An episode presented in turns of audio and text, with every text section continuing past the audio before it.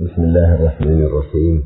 الحمد لله رب العالمين وأفضل الصلاة وأتم السلام على سيدنا ونبينا محمد وآله الطيبين الطاهرين. السلام عليكم أيها الإخوة المؤمنون ورحمة الله وبركاته. في هذه المحاضرة أبين موقع الاعتقاد بالإمام المهدي صلوات الله وسلامه عليه. من التصور العام للدين الإلهي والخطة الإلهية للمسيرة البشرية إذا صح التعبير. هناك تصور للكون والحياة تصور مادي يستبعد وجود الله والعياذ بالله أو يستبعده نظريا أو يستبعده عمليا هذا لا كلام لنا فيه وإن كان في عصرنا نحن مبتلون به. يعني المفكرون الآن العالميون أكثرهم يؤمن بالله تبارك وتعالى ولكن لما يريد أن يقدم تصوره مثلا للتاريخ الإنساني تصوره لمستقبل البشرية يتناسى مسألة وجود الله عز وجل أو أن له مخططا سبحانه وتعالى وأنه كل هذا المسار وفق مخطط إلهي. ما أعرف كيف يبحث هؤلاء المؤرخون الغربيون أو العلمانيون أو الماديون. هؤلاء نظريا هم يؤمنون بوجود الله ولكن عمليا كأن الله فوض أمر هذه الأرض ومسيرة الإنسان فوضها للقوانين المادية المتعارفة في الناس ورفع يده عنها. يمكن أن نقول بأنهم مفوضة. مثلا الذين كتبوا في تاريخ الحضارات مثل ويل دورانت أو المؤرخون المختلفون حتى مؤرخون المسلم مؤرخين المسلمين أيضا عندما يؤرخون عندما يعطون تصورا عن الماضي عن المستقبل يعطون تصورا ماديا بعيدا عن الهدف الإلهي. أو بعيدا عن الفعل الإلهي. أكثر من هذا وصل الظلم إلى أن تاريخ الحضارات عندما يدونوها ما ترى فيها الأنبياء. والله عز وجل في القرآن الكريم يصور أن هذه الحضارات جبهة في مقابلها سلسلة نبوات كانت تمثل الهدى الإلهي وأن تاريخ الإنسان يتلخص في الصراع بين الضلال والظلم البشري وبين الهدى والعدل الإلهي. الضلال والظلم البشري مثله الطواغيت وحكام الحضارات المختلفة المنحرفون الظالمون وإلا النادر الذين كانوا يعملون بالعدل منهم. وجبهة النور مثلها أنبياء الله عز وجل والمؤمنون أنبياء أوصياء مؤمنون أجيال منهم عبر التاريخ ولو كانوا خط قليل لكن هؤلاء هم الوجه الآخر هم النظرية الأخرى. في البحوث النظرية الآن حتى التي تقدم في جامعاتنا مع الأسف النظرة إلى التاريخ نظرة مادية نظرة علمانية يعني نظرة تستبعد وجود الدين أنه هذا حقيقة واقعة. النظرة عمليا تستبعد الدور الإلهي من هذا التاريخ مع أنه هو المهيمن. هذا المؤرخ تقول له أنت تؤمن بالله تبارك وتعالى؟ نعم. خالق هذه الأرض هو الله عز وجل يقول نعم.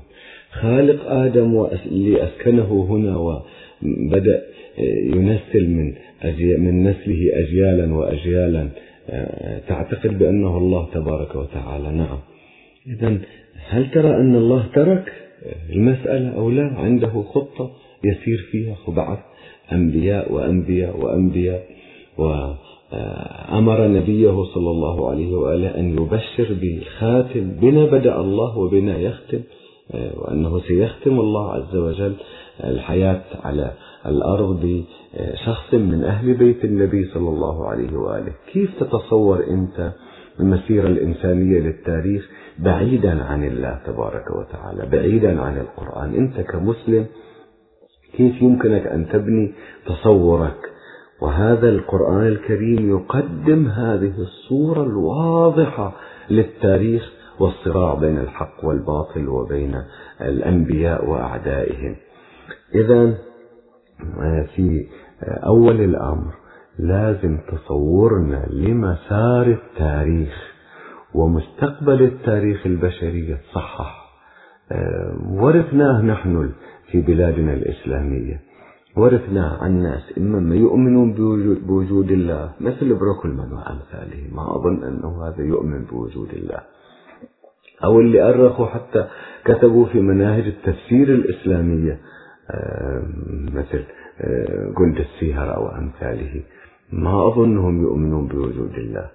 أو الذين مثلا أرخوا تاريخ عام للعالم مثل ويلد ويرانت أو غيره.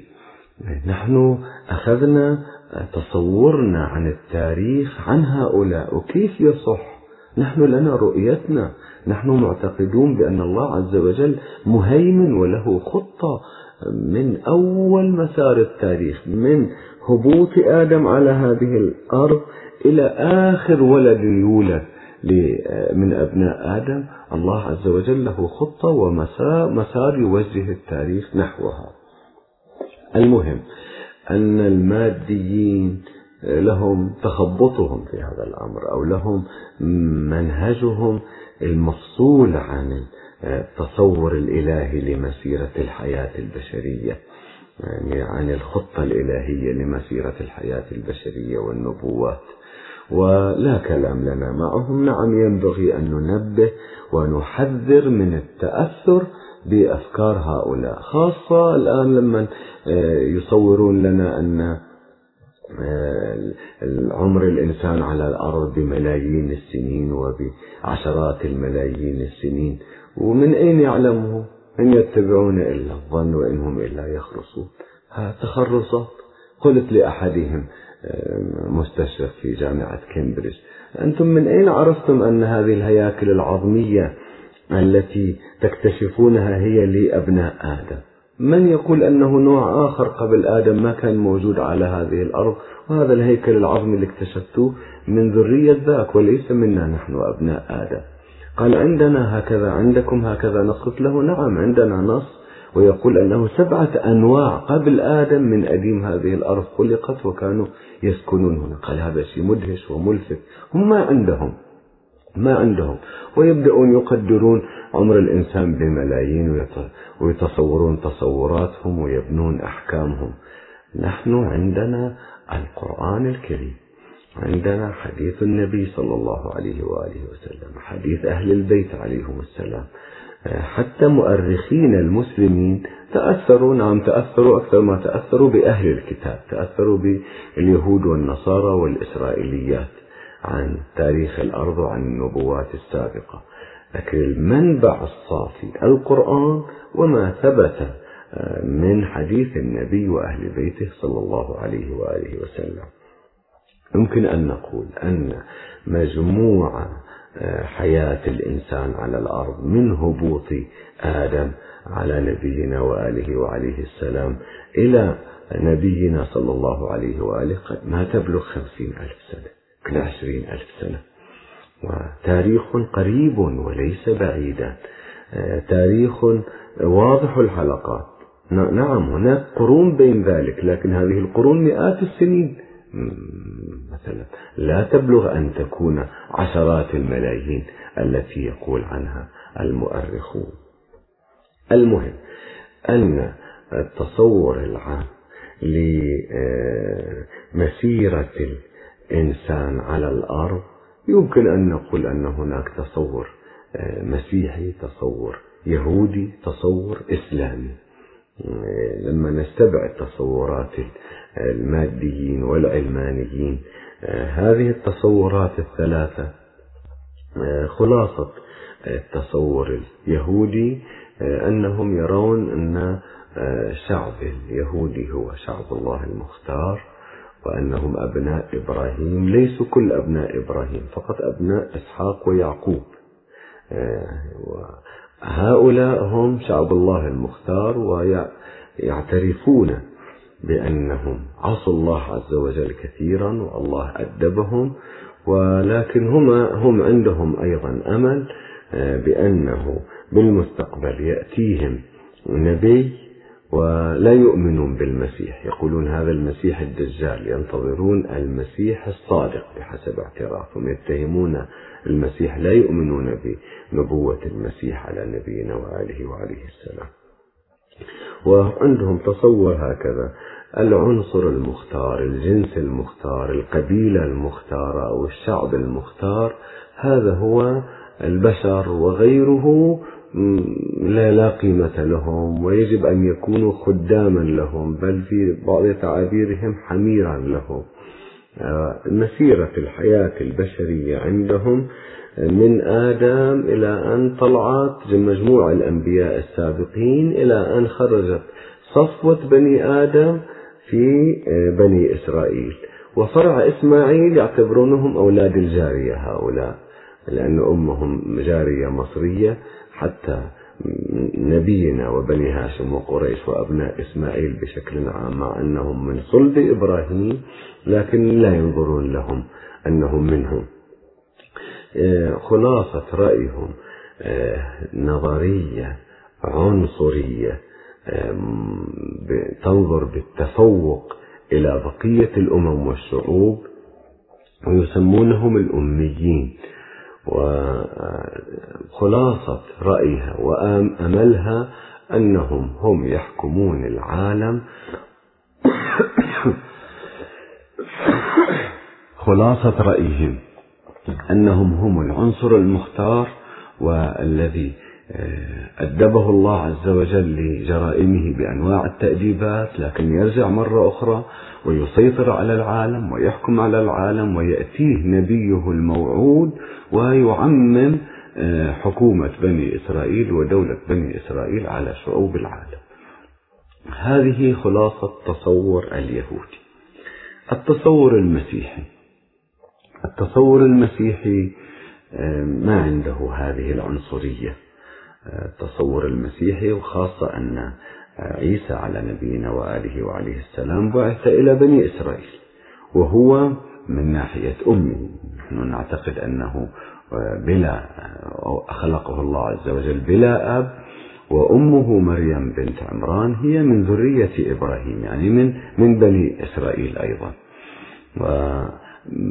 يعتقد المسيحيون بأنه لا عنصرية في المسألة ودخل في المسيحية آه، أنواع من الناس من الأوروبيين من غيرهم من غيرهم. إذا العنصرية مسألة مستبعدة من المسيحية.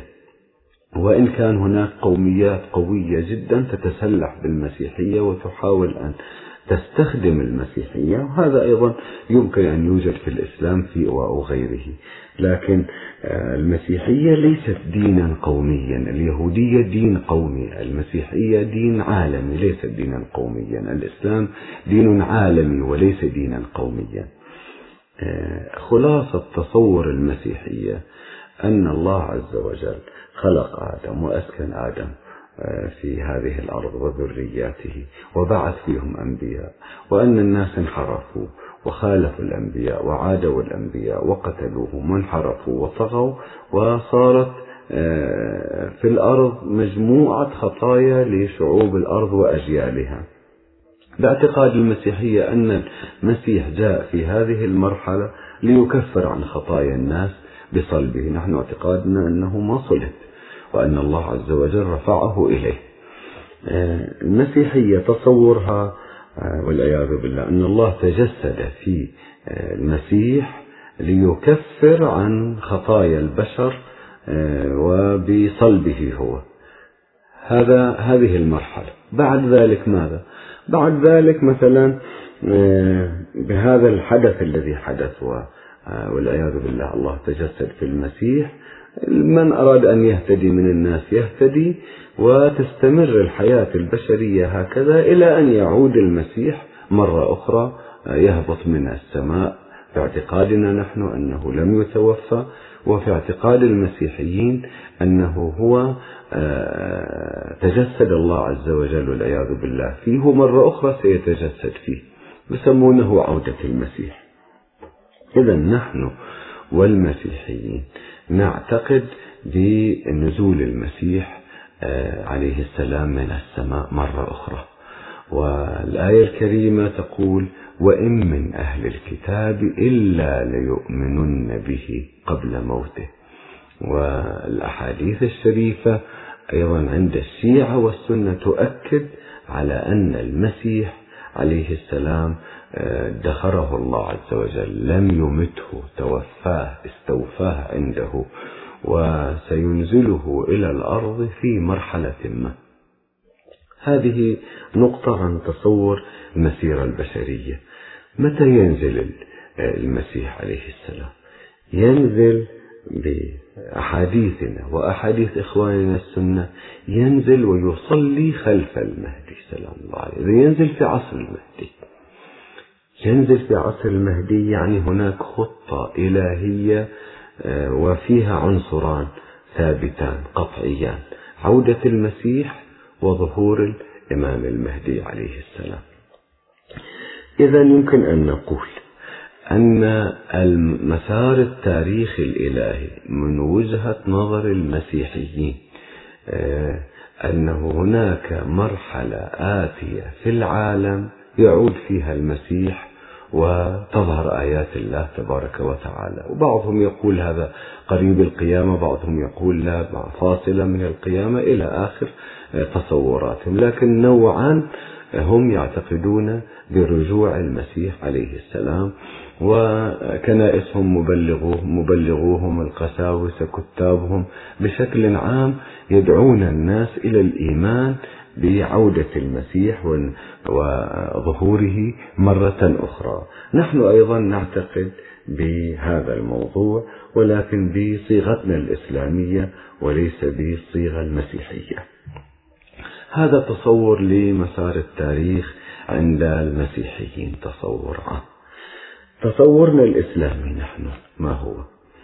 تصورنا الإسلامي أن الله تبارك وتعالى أسكن آدم في هذه الأرض وجعلها مكان امتحان له ولذريته وللأجيال المتولدة منه. وجعل في الإنسان قدرة الخير والشر. يعني النفس البشرية ملهمة الفجور والتقوى طاقتين طاقة الخير وطاقة الشر لابد أن تعتملان داخل الإنسان الواحد. لابد أن تعتمل طاقة الخير وطاقة الشر. عينا كما يعتمل المثبت والمنفي في السلك الكهربائي ليولد كهرباء. لابد يعني هذا الصراع الداخلي داخل الإنسان. صراع الحق والباطل في الأرض. صراع الخير والشر داخل كل إنسان. وفي الناس هذه ضرورة. إذا مدرسة الحياة بمفهومنا الإسلامي قائمة على هذا الامتحان على إظهار ما بالقوة إلى ما بالفعل. نحن عندنا في من الأحكام الشرعية أن الأعرابي يعني الأعرابي ليس العربي الذي يسكن في البادية فقط. الأعرابي حتى إذا كان تركي يعيش في الجبال أو كان البعيد عن الناس يعني غير المتحضر اللي ما احتك في الناس من الأحكام الشرعية أنه لا يجوز الصلاة خلف الأعرابي حتى يتحضر يعني كيف يعني هذا الإنسان الذي هو محتك بالناس مهما بلغ من درجة التقوى والتدين ما يبلغ درجة العدالة لماذا؟ لماذا؟ لأنه ما نعرف صبره ما هو؟ مثل واحد نظريا هو ما شاء الله أمهر سباح لكن بعد ما جربناه السباحة في البحر. هذا الإنسان الذي هو وصل إلى درجة عالية من التقوى وهو يرعى أغنامه في الجبال أو يعيش بزرعه ويحرث أرضه في الجبال ما احتك بالناس إلا بأربع خمس أشخاص كل الذين احتك بهم أو عشرة أو عشرين. هذا ما نعرف جوهر نفسه. حالة الصراع بين الخير والشر في داخل نفسه ما اكتشفناه. حتى نعرف أنه عادل. آه، ما إذا أحد يؤذيه حتى نعرف ردة فعله أمام الأذى يصبر أو يظلم ذلك الشخص ظلما شديدا. مغريات الدنيا ما احتك بها. مؤلمات الدنيا وصعابها وضغوطها ما احتك بها. يعني ما تجوهرت نفسه. مثل القوة آه، منفية موجودة وقوة مثبتة موجودة لكن ما صار في سلك حتى يحتكا ويولد كهرباء. آه، الإنسان الذي لم يتحضر يعني لم يحتك بالناس الذي يعيش في القرى ومتصل بالناس هذا شرعا متحضر. التحضر في المفهوم الشرعي غير التحضر في المفهوم المتعارف. المهم غرضي من ذلك. أن الإنسان في داخله الفجور والتقوى لابد أن يتصارعا حتى هو يغلب أحدهما. في المجتمعات أيضا كذلك. هذه آه، سنة إلهية. أن بني آدم فيهم قدرة على الخير وقدرة على الشر. نفوسهم ملهمة الفجور والتقوى. ولا بد أن تفتح مدرسة الحياة لينجح من ينجح ويرسب من يرسب فيهم. المساعدة على النجاح الفطرة آيات الله المبثوثة حولهم الأنبياء المرسلون العقل ما أعطاهم من عقل عوامل النجاح. عوامل الرسوب أيضا المغريات الشيطان آه، نفس قدرة الإنسان على أن يفعل آه، السوء ويظلم الناس. إذا هناك توازن بين القدرة على الخير والقدرة على الشر. توازن عام هذا الخط التاريخي من الأنبياء هو يمثل صراعا بين الخير والشر. الذين خلصوا من هذا الصراع الخيرون قلة. نعم قلة. ثم ماذا؟ يمكن أن يقال أن الله عز وجل فتح هذه المدرسة ويتخرج منها في كل قرن مثلا آه، ليموتون ويروحون إلى ربهم. ملايين يتخرجون من هذه المدرسة وأغلبهم راسبين. والناجحين قلة قليلة يعني من مجموعة البشر من أبينا آدم إلى عصرنا الذين نجحوا من هذه المدرسة قلة اللي رسبوا أكثر. يمكن أن يقال أنه ثم ماذا؟ فليكن الناجحون قلة والراسبون أكثر. لو لم يخلق الله تبارك وتعالى هذه المدرسة لو لم يفتح هذه مدرسة الأرض والحياة يكون ظلم للذين بإمكانهم أن ينجحوا. إذا عندك في قرية مئة أو مئتان من الطلاب ممكن مئة طالب وافتح لهم مدرسة. حتى لو عرفت أن اللي ينجحون منهم وينبغون ثلاثة. إذا ما فتحت مدرسة تظلم هؤلاء الثلاثة. لكن فتحت مدرسة رسب الذي يرسبون ما ظلمتهم هم رسبوا. وما المانع؟ أن تكون ثمرة الشجرة قليلة. تجد شجرة حجمها بمقدار بناية كبيرة. ثمرها صندوق أو صندوقان ما المانع من ذلك؟ دائما ثمرات الوجود آه، أقل من تلفاتها أو ثمرات الأشجار أقل من أوراقها وأغصانها. وما المانع من ذلك؟ مجرى الحياة مسار الحياة. هذا الصراع بين الحق والباطل. بين الإنسان وإبليس بين الأنبياء والكفار.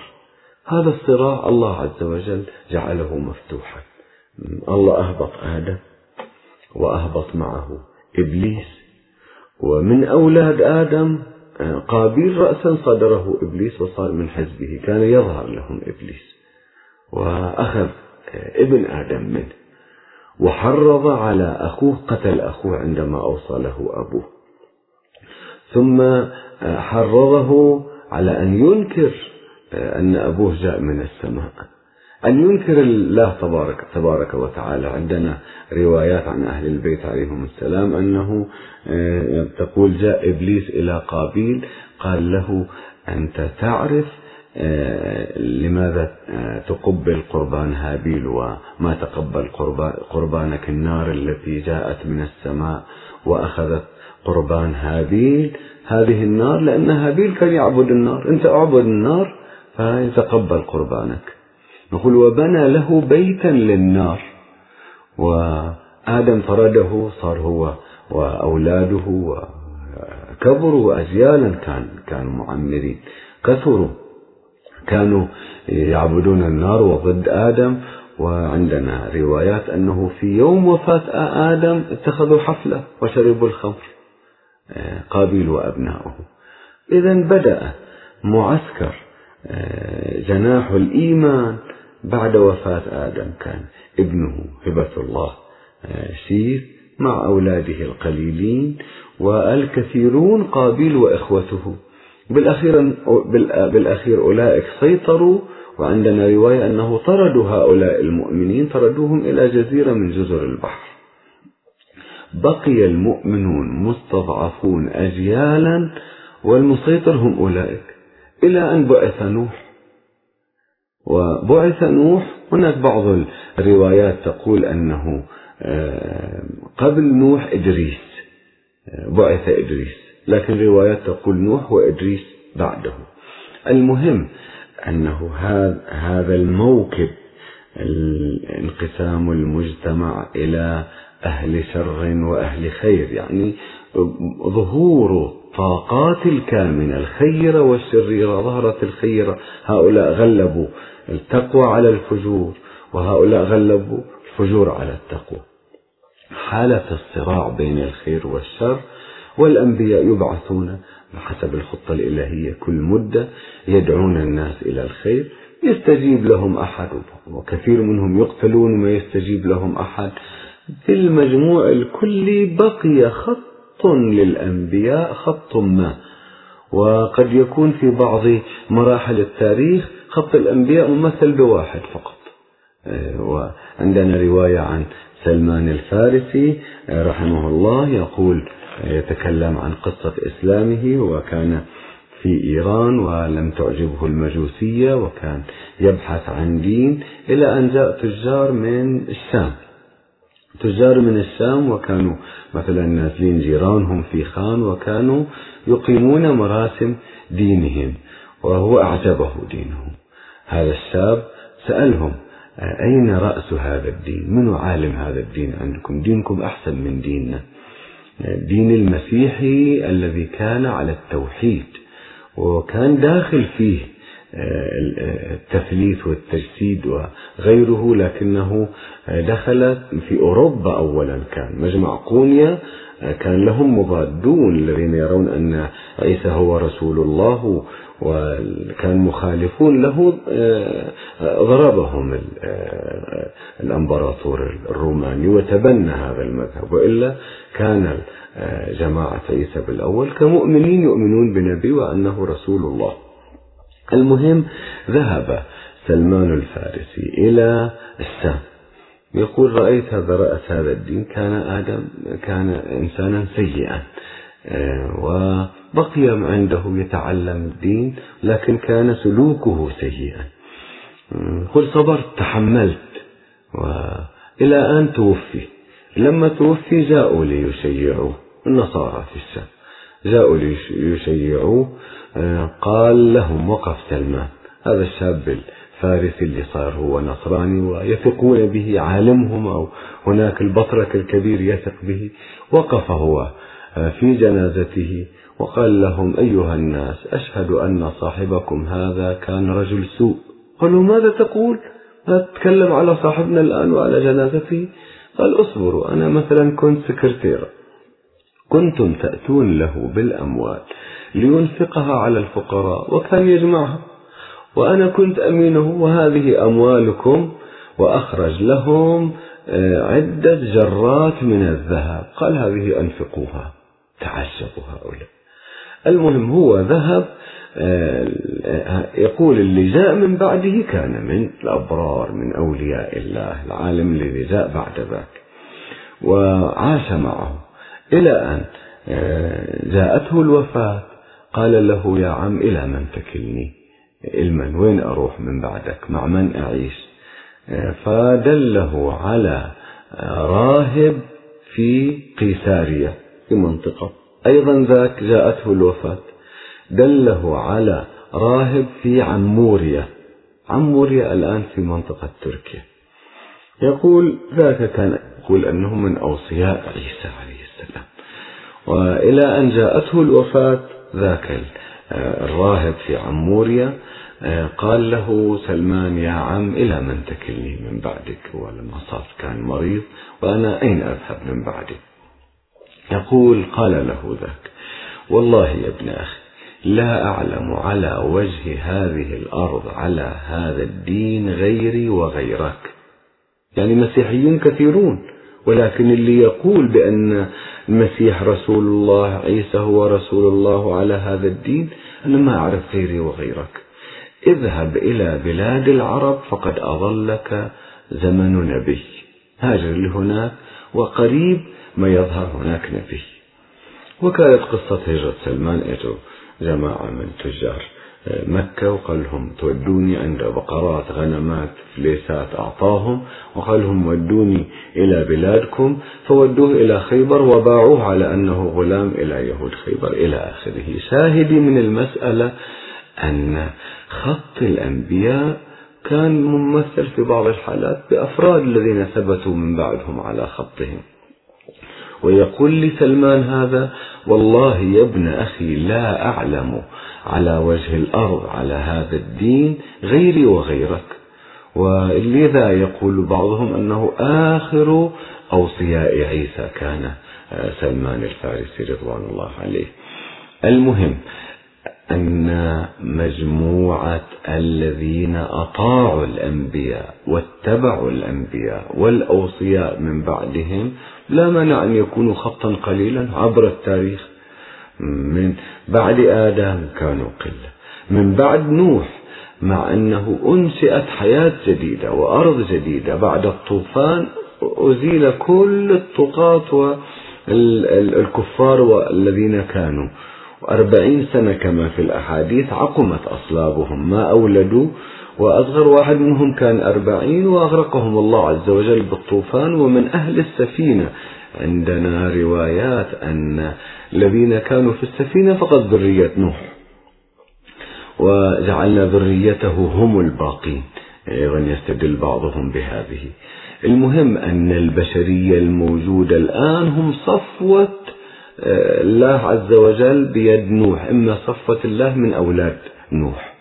هؤلاء الصفوة لاحظوا أولادهم كيف طلعوا. الكفار الفجار سفاكين الدماء هؤلاء من أولاد الصفوة. كيف لو كان الذين قبل الطوفان ما زالوا موجودين كيف راح يكون أجيال البشرية وأولادهم الآن؟ المهم أن خط الأنبياء وأوصيائهم دائما كانوا قلة. والتصور العام لمسار التاريخ أنه صراع حق مع باطل حتى أنه عندنا عندنا أنه بعد في حديث ويرويه بعض إخواننا السنة أنه بعد الأنبياء دائما عندما كان يكون صراع كان يغلب أهل الباطل على أهل الحق.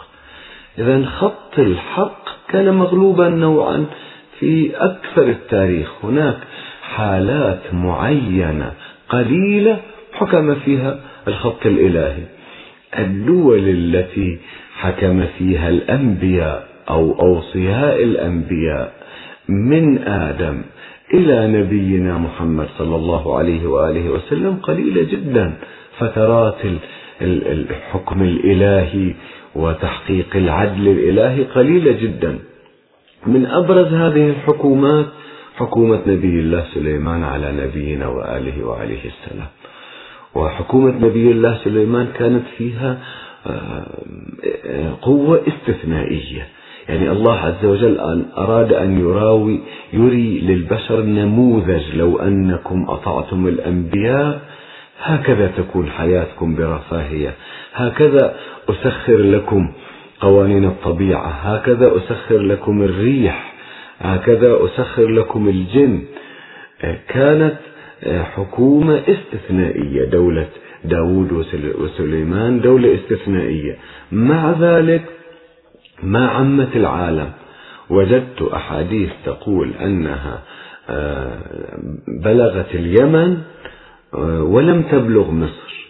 يعني من فلسطين وهذا الشريط من الشرق الأوسط إلى اليمن وما تعدت آه، وما تعدت إلى مصر. مصر التي هي قريبة الله عز وجل ما أدخلها تحت حكم سليمان. وتقول الروايات وحتى التوراة أن رحب عام هذا الذي كان عدوا لسليمان آه، مثل آه، مثل آه، مثل عداوة قارون لموسى. شبيه به رحب عام. ربما لا يكون صاحب ثروة كبيرة لكن من علاقته مع الملك المصري يفهم منه أنه قارون بني إسرائيل في زمن سليمان. وكان عدوا لسليمان. وهرب من سليمان. ما أعرف من الأعمال التي ارتكبها أراد أن يقبض عليه سليمان. هرب ولجأ عند شيشق يقول التاريخ وتاريخ التوراة ملك مصر. وكان يعمل ضد سليمان من هناك والله عز وجل ما أعطى سليمان سلطان عليه. عرش بلقيس يأتي به من اليمن وعدوه الخطر آه، من مصر ما أذن الله له بأن يأتي به. بمجرد أن توفي سليمان وزيره آصف ابن برخية الذي جاء له بالعرش.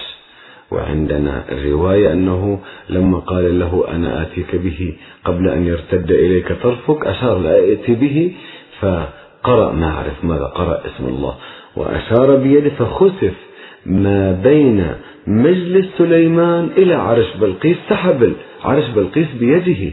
خسفت الأرض يعني الأرض بما فيها مثل اللاستيك خسفت وجرة هذا الإنسان الذي عنده الاسم الأعظم بهذه القدرة آصف ابن برخية هو وصي سليمان.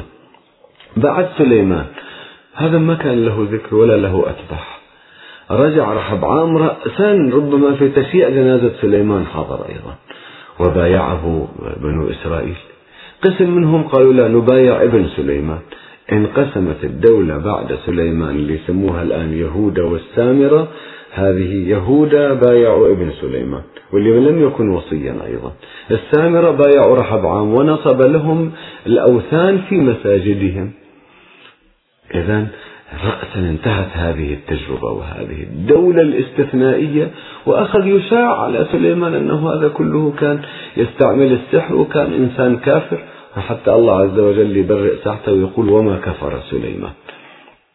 إذا هذا الخط الخط من المؤمنين عبر التاريخ كان قليلا وهذه سنة إلهية. أهل الحق قلة دائما وأهل الباطل كثرة. الآن الذين هم الكفار أكثر من من المؤمنين عبر التاريخ وإلى يومنا هذا. تصور كيف؟ يعني هل تستمر المسألة على هذه؟ ويستمر الأمر إلى يوم القيامة؟ والمؤمنون والمتدينون كما كان الأنبياء مضطهدين مشردين مقتولين قلة يعيشون في زوايا المجتمعات ولا يحكمون أو لا قيمهم ما تنتشر على العالم إلا قليلا. هكذا يستمر المسار إلى يوم القيامة. جاء النبي صلى الله عليه وآله وسلم وأسس دولة وكان مجد كانت معجزة كان انفجار نور عالمي إلى ظهور الإمام المهدي عليه السلام. هذا الاختبار تعمل فيه قوانين الطبيعية من الخير والشر وفترة انتصار الأنبياء والمؤمنين فيه قليلة. عندما يأتي الإمام المهدي سلام الله عليه هذا يختم به. والحديث بأن الله عز وجل بدأ بنا يعني ببني هاشم حديث عن النبي صلى الله عليه وآله. وبنا يختم هذا حديث صحيح. دور الإمام المهدي سلام الله عليه في هذا التصور وموقعه في هذا التصور ما هو؟ إخواننا السنة مع أنه الأحاديث موجودة عندهم في مصادرهم وموجودة في الصحاح الستة موجودة في غيرها. أنا لاحظت أن مجموع الأحاديث المروية في الإمام المهدي سلام الله عليه من 95 90 95 بالمئة مشترك عند الطرفين. يمكن أيضا عندهم أحاديث ما موجودة عندنا عندنا بعض الأحاديث أيضا ما موجودة عندهم لكن إلى 90 بالمئة هو مشترك عند الطرفين. ومسألة بهذه الضخامة وكل المذاهب الإسلامية يرون أنها صحيحة. أحاديث حتى إخوان الوهابيين الذين آه، دائما ينتقدون ويتكلمون علينا الشيخ عبد العزيز ابن باز هذا الشيخ آه، القاضي في قطر آه، كتب كتابا أنه ينفي وجود الإمام المهدي سلام الله عليه رد عليه الشيخ عبد المحسن العباد ببحثين وافيين وابن باز عقب وأكد أيد أنه عقيدة إسلامية صحيحة لابد أن يعتقد فيها الجميع. مسألة وجود الإمام المهدي سلام الله عليه يعتقد بها بها الوهابيون ومختلف المذاهب الإسلامية. مسألة بهذه الضخامة ماذا تعني؟ وماذا يعني أنه هو الخاتم يختم؟ آه، والبدء بالنبي والختام به ماذا يعني؟ هذه تعني مجموعة أمور. أولا تعني أن النبي صلى الله عليه وآله وسلم بدأ مشروعا. هذا المشروع آه، يثمر في كل جيل. آه، وفي حديث شريف أيضا يدل على هذا أنه إنما مثل أمتي كحديقة أطعمت فوجا.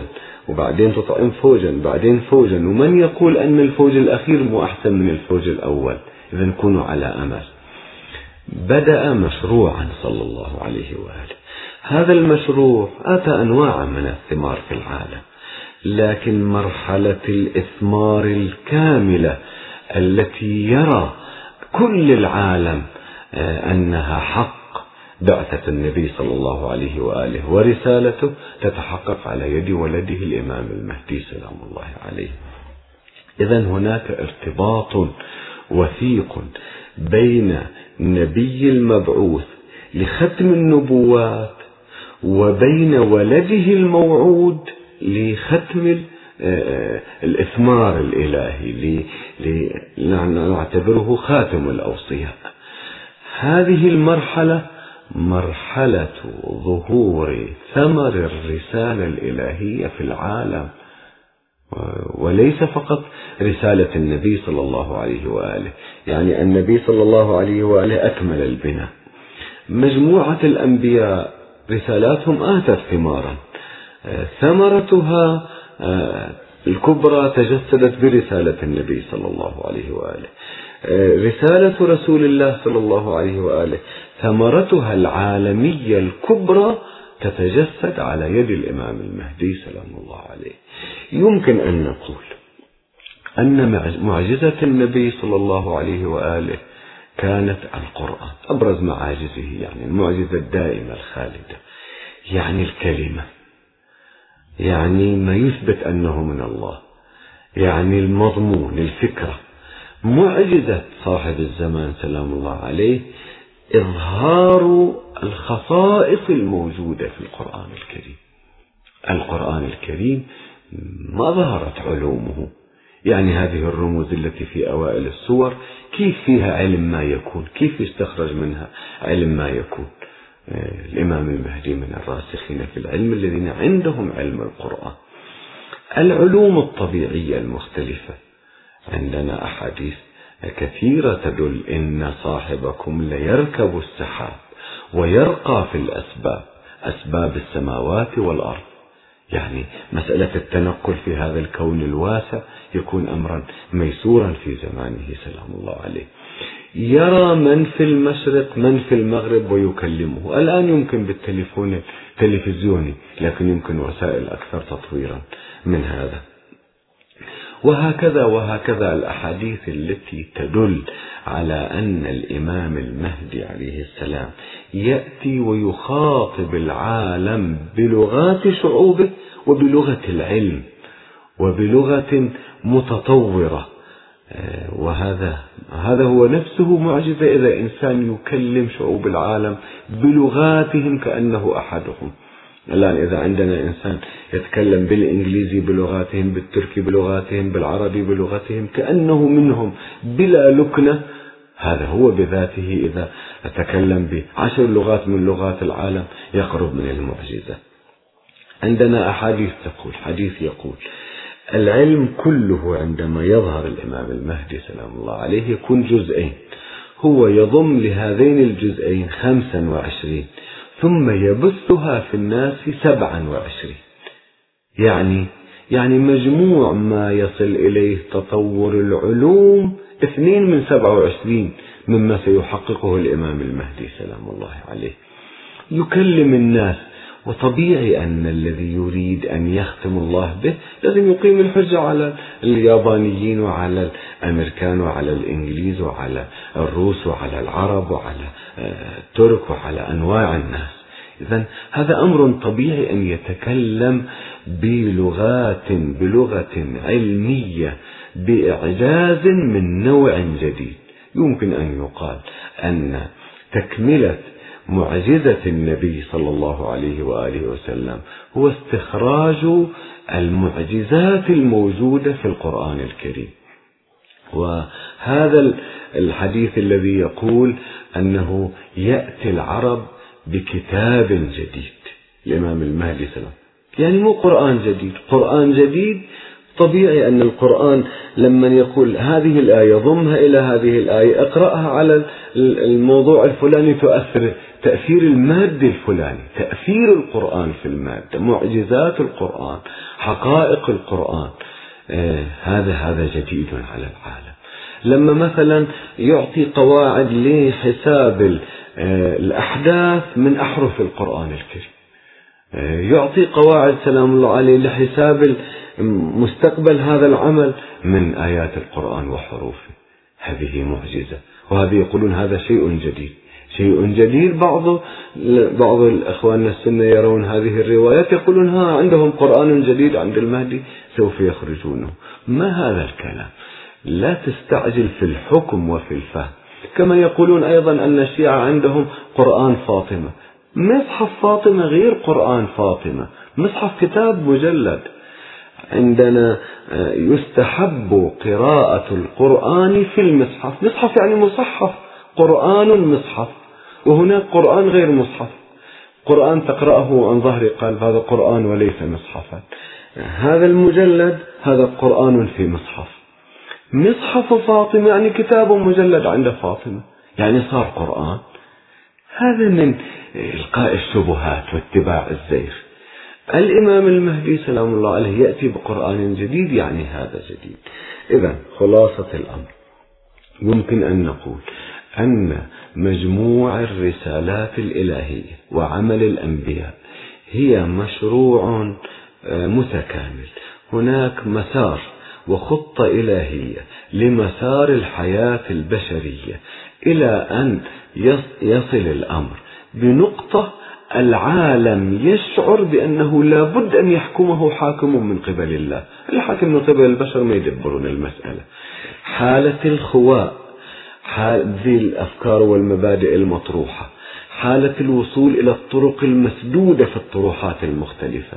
نقطة معينة البشر فيها يتوقعون ظهور الإمام المهدي وأن يأتي بأمر الله عز وجل ويحكم بعلم إلهي بإلهام إلهي ويظهر معجزات الإسلام ومعجزات جده صلى الله عليه وآله وسلم. هذا هو موقع الإمام المهدي أرواحنا فداه من التصور العام لمسيرة الأنبياء والتاريخ. يمكن أن نقول أنه يستثمر جهود 124 ألف نبي. الآن يجي واحد يقولها فضله عليهم. يستثمر جهودهم. لما النبي صلى الله عليه وآله وسلم قال أنه أبشركم بالمهدي يختم الله به هذه الأمر يعني أفضل مني؟ لا سيد الخلق رسول الله صلى الله عليه وآله. لكن ثمر الرسالة الإسلامية ثمر الرسالة الإلهية نورها ينفجر على العالم في لحظة تشعر شعوب العالم بضرورة أن يكون لها حاكم ملهم. من الله تبارك وتعالى وتكفر بالحكام الذين هم حكموها بدون معرفة وبدون إلهام إلهي. ما المانع أن يصل الأمر إلى هذه المرحلة؟ هذا خلاصة لموقع الإمام المهدي صلوات الله وسلامه عليه من تصور العام لمسار التاريخ ومسار النبوات والحمد لله رب العالمين. وأسأل الله تعالى أن يعزل فرجنا به وأن يصلي عليه وعلى أجداده الطيبين الطاهرين. والسلام عليكم.